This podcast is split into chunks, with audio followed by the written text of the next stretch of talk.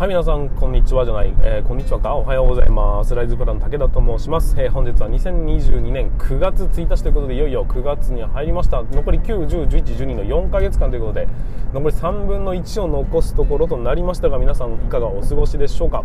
えーと、1年のスタートに立てた目標値に対して、もう、え、忘れている人が8割というふうな時期に差し掛かってきておりますが、皆さん覚えてますか ?1 年の中の目標。え、僕はあまり覚えてないですけども、ちょっと、えー、見返したいなというふうに思っておりますが、えーとまあ、3つの、ね、挑戦をするっていうふうに、まあ、決めて今年は進んでいったんですけどもそのうち今3つ目の挑戦にいよいよ着手しているような格好になりまして、まあ、その1つというのが何かというと、えー、職人のループ構想というものになります、えー、これについてはねちょっとねお話は、えーと、あまり深くしません、まあ、ちょっとね事業体的業態的に、え細かい話がまだできないんですけども、えーとある程度ね固まってきましたら皆さんにお披露させていただきたいと思います。でループ、まあ、職人ループというものの、えーと、サイトを立ち上げることになるんですがそのループのロゴが出来上がりまして、まあ、ちょっとね、まあ、100%じゃないですけどまあこのぐらいにしといてやるかっていうような感じのロゴが出来上がりました。でも結構かっこいいと思うんだけどなんかこうパッと見で分かるかどうかって言われると何とも言えないんだよなというような感じです、まあ、こういうね僕のあのライズプランっていう会社のねロゴだったりあとは現場ラボのロゴだったり、えーと、今回はねループ構想っていうもののロゴだったりあとはそうだな、まあ、いろんなねロゴがあるんですがそのロゴって全部ですね自分で作ってるんですよ。僕、まあ、そういうセンスがあるわけじゃないんですけど、えー、なんかこう見よう見まねで作ってると面白いので作ってるんです。で後々見返していくとあいまいちだなっていうところもあればあこれうまいなっていうふうに思うこともあったりだとか、まあ、今回はどういうふうにね後に感じるのか分かりませんが僕の中ではまあまあまあまあいいかっていう感じにはなってます。ちょっと、えー、修正を加えるかもしれませんが 一応ね、えー、そういうロゴを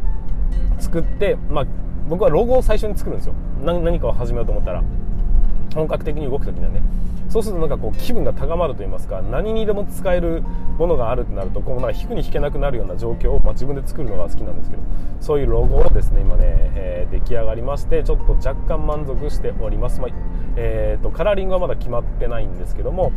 うん、いい感じに仕上がってるので、えー、ぜひ楽しみにしていただければなというふうに思ったりしております、まあ、そんな中ね、えーと、今日は研修を行いますし、えー、明日も研修を行うということで新人に対する、え、研修を行っていくというところでうんと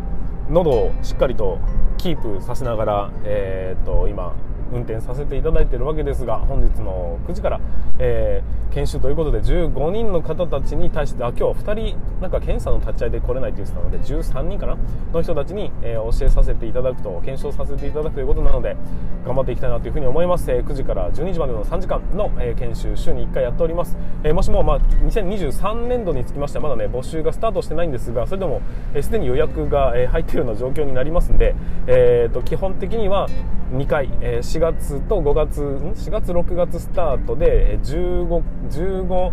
人ずつの募集枠になりますんでそれの満了になった瞬間にもう、えー、打ち切りという格好になります、えー、もしもご検討中の方がいらっしゃればぜひ、えーと、早めにお問い合わせいただければと思います。現場ラボというところからね調べていただければと思います。はいということで告知を前段でさせていただいて申し訳ありませんでした、えー、ということで本日も早速ですが進めていきたいと思います。それでは建設業建設業じゃなかった。ネームの建設業持ち上げる昨日ねちょっと編集をしてたんでなかなかあれですけど。さあそれでは進めていきましょう、えー、武田の作業日報。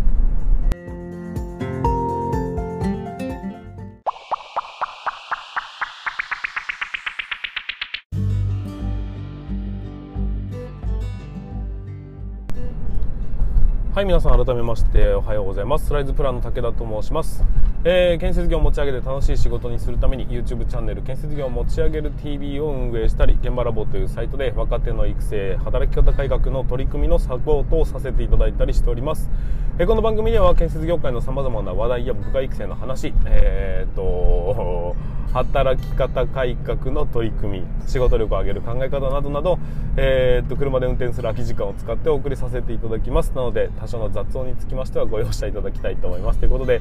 全然出てこなかったですね今日はね。ということで進めていきましょう。今日もね本題に半島本題に進めていきたいというふうに思います、え、今日の本題は何かと言いますとえー、ちょっとですね働き方改革でも何でもないんですが成長で終わる人と結果を出す人の違いって何でしょうかっていうところに、えー、焦点を当てまして、えー、お話をさせていただきたいというふうに思っております。はいうんとあ今日もね、え特に告知お知らせなしで進めていきたいと思いますのでよろしくお願いいたします。で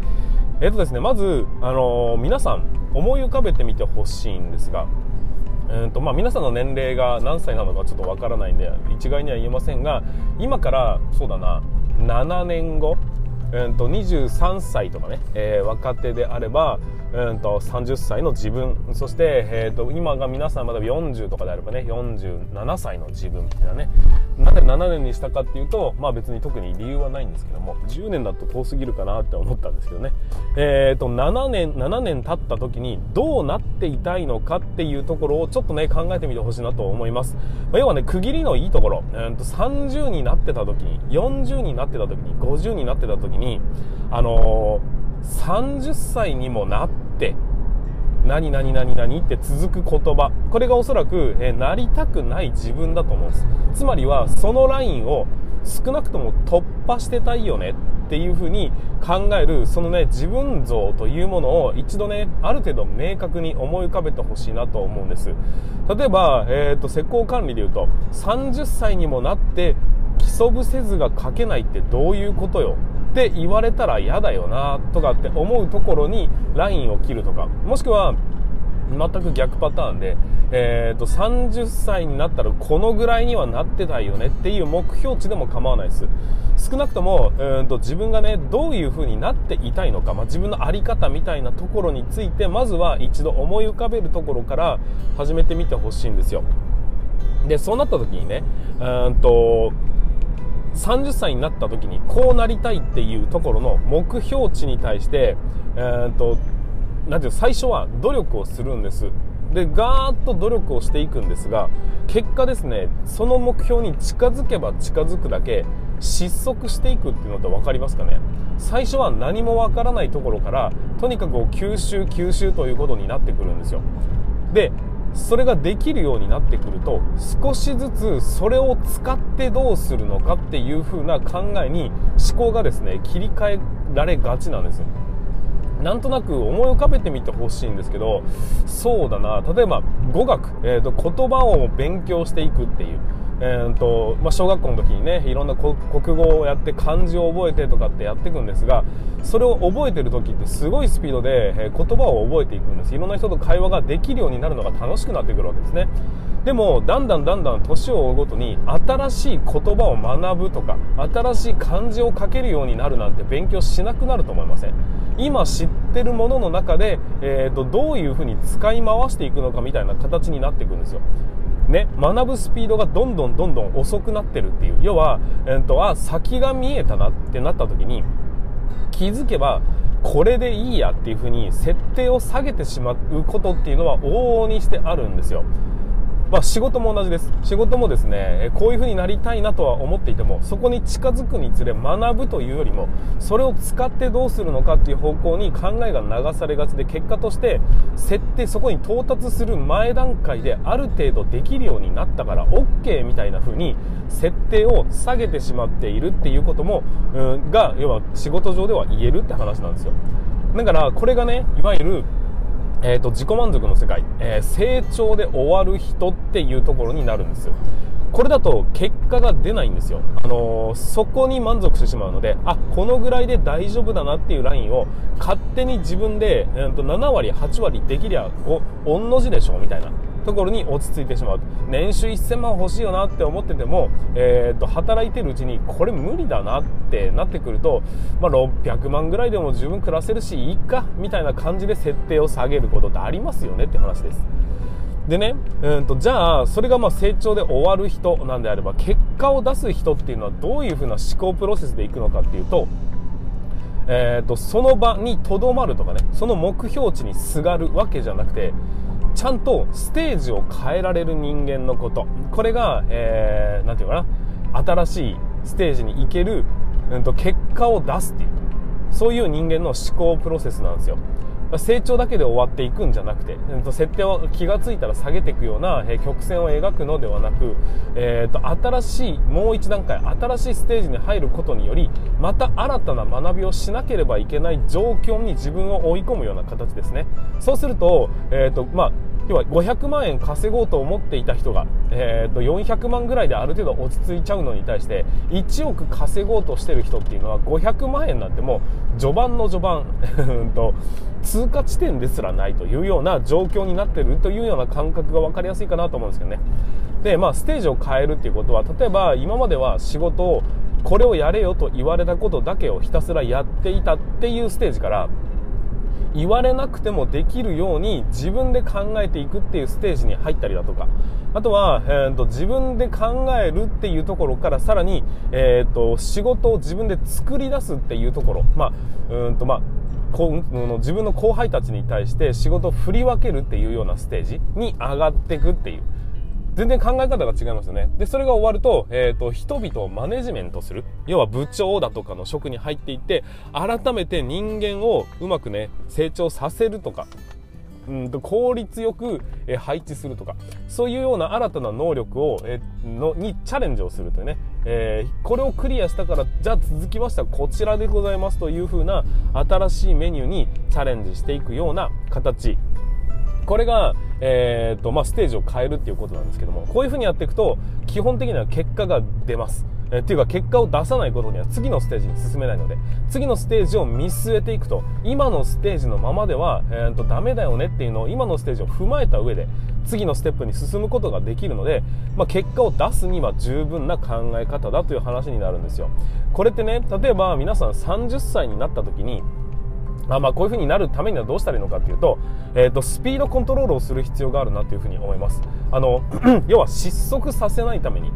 まあ、当然ね、えー、と最初のうちはちゃんと一生懸命頑張ってるのにだんだんその、えー、と知識がついてくると,、えー、とそれを使ってどうしようかなって話になってくるんじゃなくてその成長スピードを絶対に弱めないようにするためにどうしたらいいのかっていうとスピードコントロールなんですよ。例えば皆さん先ほど一番最初にね、え、思い浮かべてくださいということで、まあ、30歳になった自分40歳になった自分っていうことに、えー、とちょっと考えていただきました。30にもなってお前こんなのことがっていうその定義。その目標値っていうところに対してそれがねできたのであればその、うん、とイメージができたのであればそこに対して今進んでるスピードは合ってますかね？と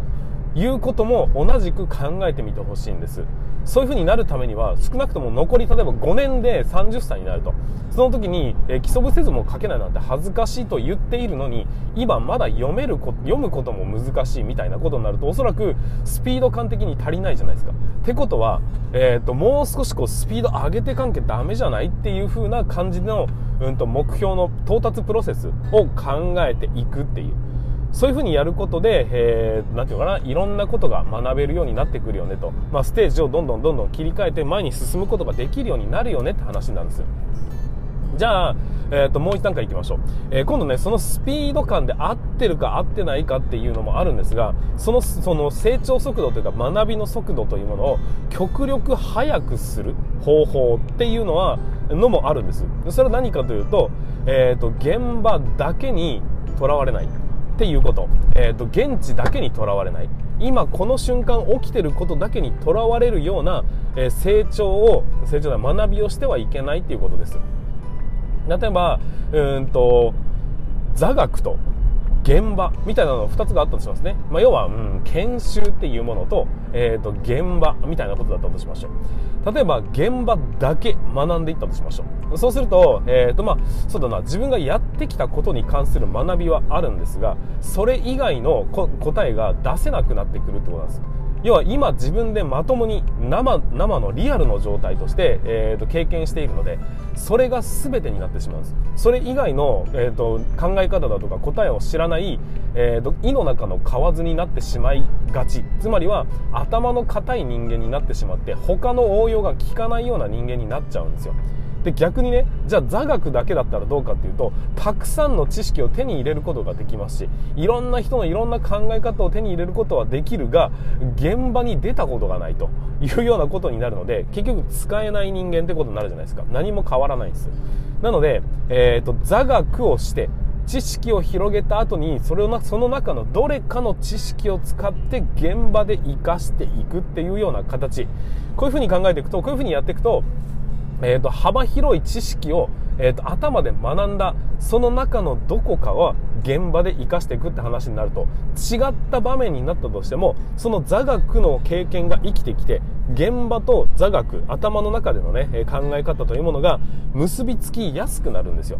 こういうふうに考えていくのが一番、えーと、効率よく学ぶ方法かなと思います。まあ、座学って言ってもね、えーと、本当に自分でこう、えー、何かこう勉強するっていうのもありますし、研修を受けるっていうのも座学の一つですし、例えばそれに関する本を読むみたいなものも座学の一つなんです。まあ、YouTube でなんかね、えー、ためになるようなものを見るっていうのも、まあ、一つの座学だったりしますが、そういうふうに座学を見ると行って、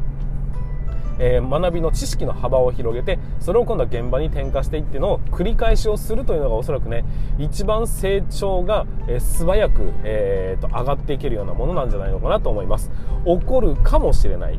そういうものを座学で学んでそれを使って現場で生かす、まあ、結局ね座学だけとか、え現場だけっていうふうなことじゃなくて両方ともの考え方を、えーと、まんべんなく学んでいくことが、え非常にうんと成長を早める、えー、その方法になるんじゃないのかなっていうふうに思うんです。たくさんの種類の中から選べるっていう方法に、まあ、そういうね成長の方法を選ぶと応用が効くようになるよねっていうことになります。はいということで、まあ、ざっくり大きくねえー、と結果を出す人ってどういう人っていう考え方。それと良い学び方ってどういうものなのっていうところの2種類のお話をさせていただきましたが、えー、と今回もねちょっとね、えー、と大きく2パターンに分けた話ってなかなか最近はしないんですが、えー、と一旦まとめますね。ここでまと最終的にまとめますと、えー、まずは成長のスピードっていうのはしっかり自分でコントロールしましょうねと。ある程度目標値を設定して、えーとそこに向けてうんとまずは成長するように努力しましょう。で努力するスピードを上げたいならば座学×現場っていうような考え方で進むのが基地ですよという話でございます。でその目標の設定値というのを下げるんじゃなくてえーとうんと成長がですね失速してきたなというふうに思ったんであればもうそれは次のステージに進むという方向に頭を切り替えて、えーと、今の次の段階今のやっていることから抜け出してもう一段階上の、え、ステージに上がるようなそんなね、えー、意識を作って目標値を作っていただきたいなと。で目標ができたならばそこから逆算して、えー、と今、えー、と例えばそれがね5年後ぐらいを見据えているのであればその5年間で、えー、到達するためには今現在はどの位置にいるのが正解なのか。それも考えながら、えーと、足りないんであれば座学プラス現場。で足りてるんであれば、えー、もう一段階上を目指していくというふうに、えー、そうやってねステップアップをしていく。今の状況にとどまらないように、えー、次の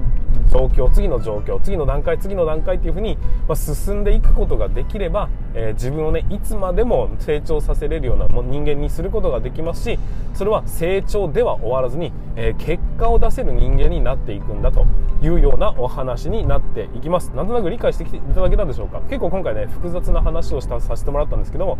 まあ成長って大事だよっていうこと。それと勉強って大事だよっていうことの、まあ、大きく2つをね、え、持って帰っていただければなというふうに思ったりしております。でまあこういうね話をさせていただきましたがなかなか珍しく、えー、まあ、働き方改革でもなく成長っていうところにフォーカスをしてお話しさせていただきましたがこの話ね何の話かっていうとあの僕が研修で行っている時に話をするセミナーの一環なんですよ。でこれ、うん、そうだな、えーと、今日まさに今からセミナーセミナーじゃなかった研修が行われるんです。9時からなんですが、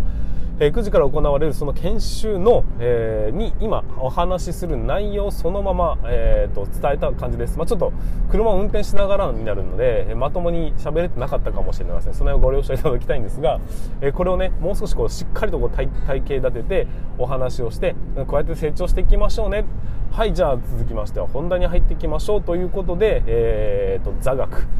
今から今日はね鉄骨図の読み方っていうところをしっかりと学んでいってそれを今度ね現場の図面を見てねえー、学んでねっていうようなことをしていくというのを繰り返していくようなそんな研修になっておりますというようなのを少しね垣間見させて垣間見させて、えー、少しだけお裾分けお裾分け？違うな。いい言葉が出てきませんが、えー、皆さんに披露させていただきましたというところでございます。はいということで、えー、本日も最後までお聴きいただきましてありがとうございました。こんな検証やってる男ですよというような、えー、ところも踏まえていろいろねまた明日からの配信も楽しみにしていただければなというふうに思います。はいということで、えーと、本日の放送につきましては以上にさせていただきます、えー、全国の建設業の皆様本日もご安全に。